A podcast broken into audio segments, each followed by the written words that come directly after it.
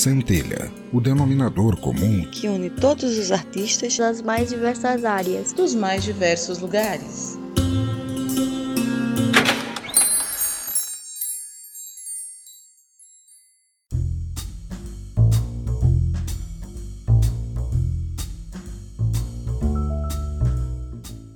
Seja bem-vindo ao meu ateliê. Sou a Condessa Vanôra e começa mais um Centelha. Tudo bom com vocês?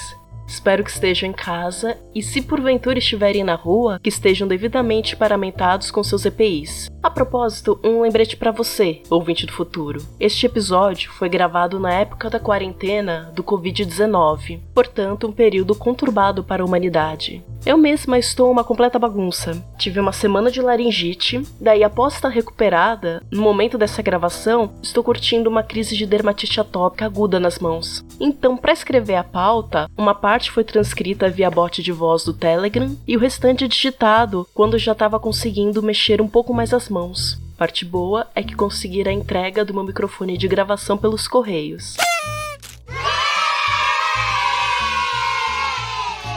Então minha voz estará mais suave e menos sibilante em vossos ouvidos. Como a quarentena trouxe mudanças na forma como enxergamos o trabalho e a possibilidade do trabalho em home office, quero abordar um assunto que pode ajudar no foco para trabalhar ou estudar. Vamos conversar um pouco sobre uniformes. Não no estricto senso, como uniforme de uma empresa, mas como um canalizador de ofício. É bem menos rebuscado do que parece. Tenho duas formas de explicar esse conceito. Uma científica e outra mais metafísica. Nosso cérebro adora uma rotina para poder automatizar tudo. Podemos tirar vantagem disso com um sistema de gancho para iniciar uma ação. Acredito que você deve conhecer alguém ou ser essa pessoa que, enquanto não toma uma boa xícara de café preto, parece que o dia não começa. Esse café é uma marcação, um gancho, que você criou naturalmente que te indica que, a partir daquele ponto, você já acordou e está pronto para fazer coisas. Você pode ligar este mecanismo com roupas. É como tirar seu super-herói do armário. Quando estou com roupa X, sou pronto para cuidar da casa, por exemplo. Esse processo auxilia muito quando queremos ter foco, mas que parece que ele não vem quando a gente chama. O ato de ter uma roupa específica para executar uma ação é muito significativo. Acaba criando uma relação nossa com o que vestimos. A roupa torna-se símbolo. Nas danças polinésias, como o Havaiano, as professoras, elas incentivam que as próprias dançarinas façam seus figurinos e acessórios, para se ter uma relação mais próxima com a dança. Tanto é que o ideal é você próprio cuidar do seu figurino, tanto na execução quanto na manutenção dele, lavagem, esse tipo de coisa. Religiões de matrizes africanas e ocultistas em geral têm essa prática de fazerem ou terem roupas específicas para suas cerimônias, que são manejadas única e somente pelo dono. Separei um trecho de um livro que ilustra o que estou dizendo. No livro O Ator Invisível, Yoshi Oida cita uma forma curiosa de se vivenciar a preparação do artista.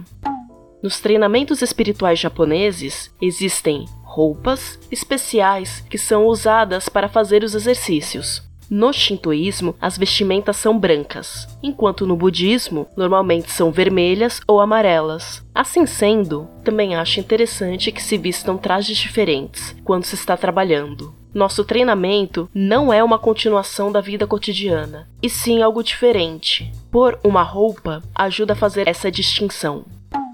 Às vezes algo simples, como um avental, um guarda-pó ou outra roupa que te traga alegria, pode causar o mesmo efeito. Para o time das pessoas com doença crônica, você pode ter o pijama de dormir e o pijama de viver o dia. Não é preciso sacrificar o conforto para conseguir ter foco.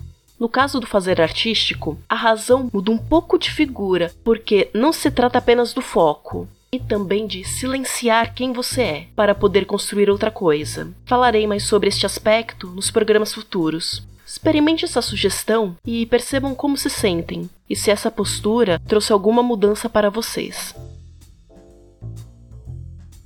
Estaremos de volta com um novo episódio mês que vem. Você encontra mais episódios do Centelha de graça no Apple Podcasts, Google Podcasts, Spotify, Deezer e nos demais agregadores de podcasts. Sua avaliação nessas plataformas é muito importante. Nos siga no Instagram, arroba centelhacast, e no Twitter, arroba centelha underline cast. Sou arroba marastoniarts no Twitter e Instagram, mais próximos de você. Participe do nosso grupo no Telegram, no t.me barra Me Julguem Podcast. Centelha é uma criação de Condessa Vanôra e faz parte da rede de podcasts do Me Julguem Podcast. Você pode colaborar com a existência e continuidade deste projeto no PicPay arroba marastoniartes ou me pagar um café no ko-fi.com barra marastoniartes. Eu fico por aqui, sou Condessa Vanôra, obrigada por sua audiência, até a próxima!